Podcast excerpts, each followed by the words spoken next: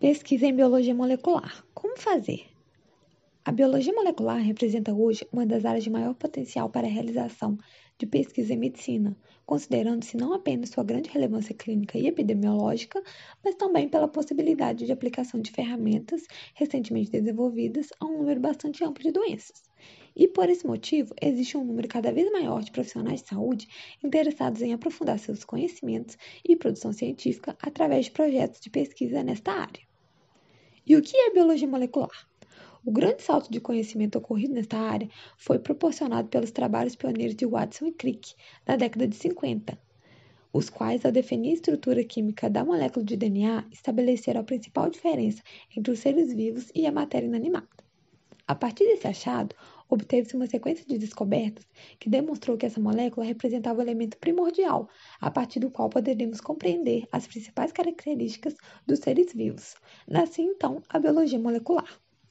A descoberta da molécula de DNA possibilitou a compreensão do ciclo da vida, descrito como o intervalo entre os processos de nascimento e morte, e mantido através de um constante funcionamento baseado na ação de moléculas, a qual seria o elemento básico das transformações morfológicas observadas de forma, de forma peculiar em cada serviço. Os estudos bioquímicos trouxeram conhecimento de que as principais moléculas responsáveis pela realização das tarefas inerentes à vida, como captação de energia e o metabolismo interno, necessário durante todo o ciclo de existência de um ser vivo, são as proteínas, que, além de auxiliar a compor sua estrutura, as proteínas realizam praticamente todas as funções celulares, como enzimas, transporte, trans transmissão de sinais, recepção de estímulos e até regulação da ativação de genes para a produção de outras proteínas. Essas proteínas são produzidas a partir de segmentos de sequências gênicas no DNA, através da qual se estruturam moléculas de RNA, descritas como mensageiros. Essas moléculas irão migrar a partir do DNA nuclear para os ribossomos do citoplasma, onde, através de ligações com outra forma de RNA, descrito como transportador, irão realizar a síntese de proteínas mediante ao encadeamento sequencial de aminoácidos.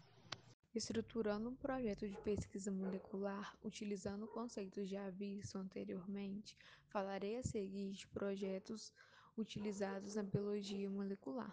Primeiro tipo: pesquisa no DNA de um indivíduo saudável e o risco de desenvolver uma doença de caráter hereditário.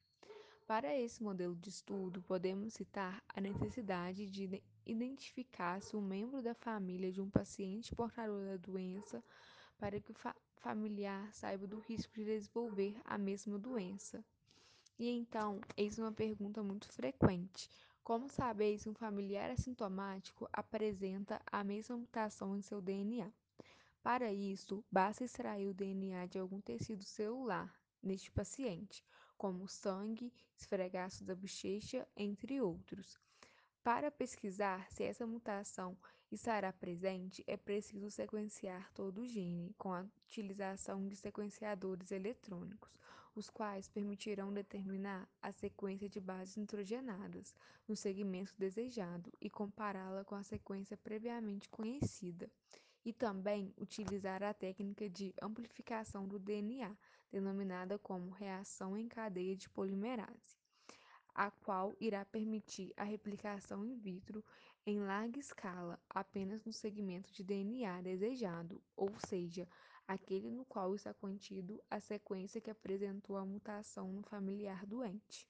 Segundo tipo, pesquisa de DNA estranho ao indivíduo em um tecido. Esse estudo é semelhante ao anterior. O que diferencia é que no segmento de DNA pesquisado no tecido do indivíduo não é uma variação de uma sequência gênica humana normal, mas uma sequência presente exclusivamente em determinado ser vivo de outra espécie, seja este um vírus ou bactéria, denotando assim a sua presença anômala. Terceiro tipo: determinação do comportamento biológico de um tecido tumoral.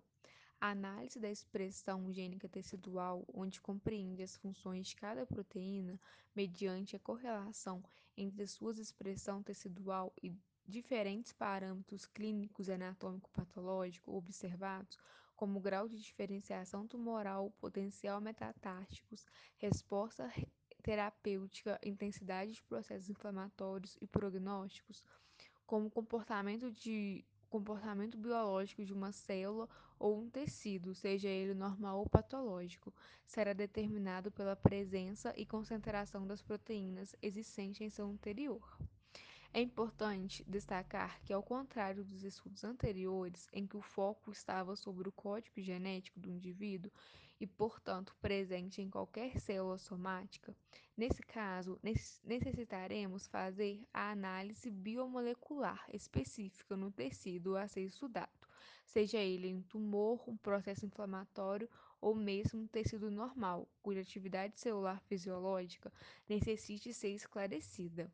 Para essa avaliação, dispomos de duas abordagens distintas, a saber, pesquisa no RNA mensageiro de uma determinada proteína e pesquisa da proteína propriamente dita no tecido.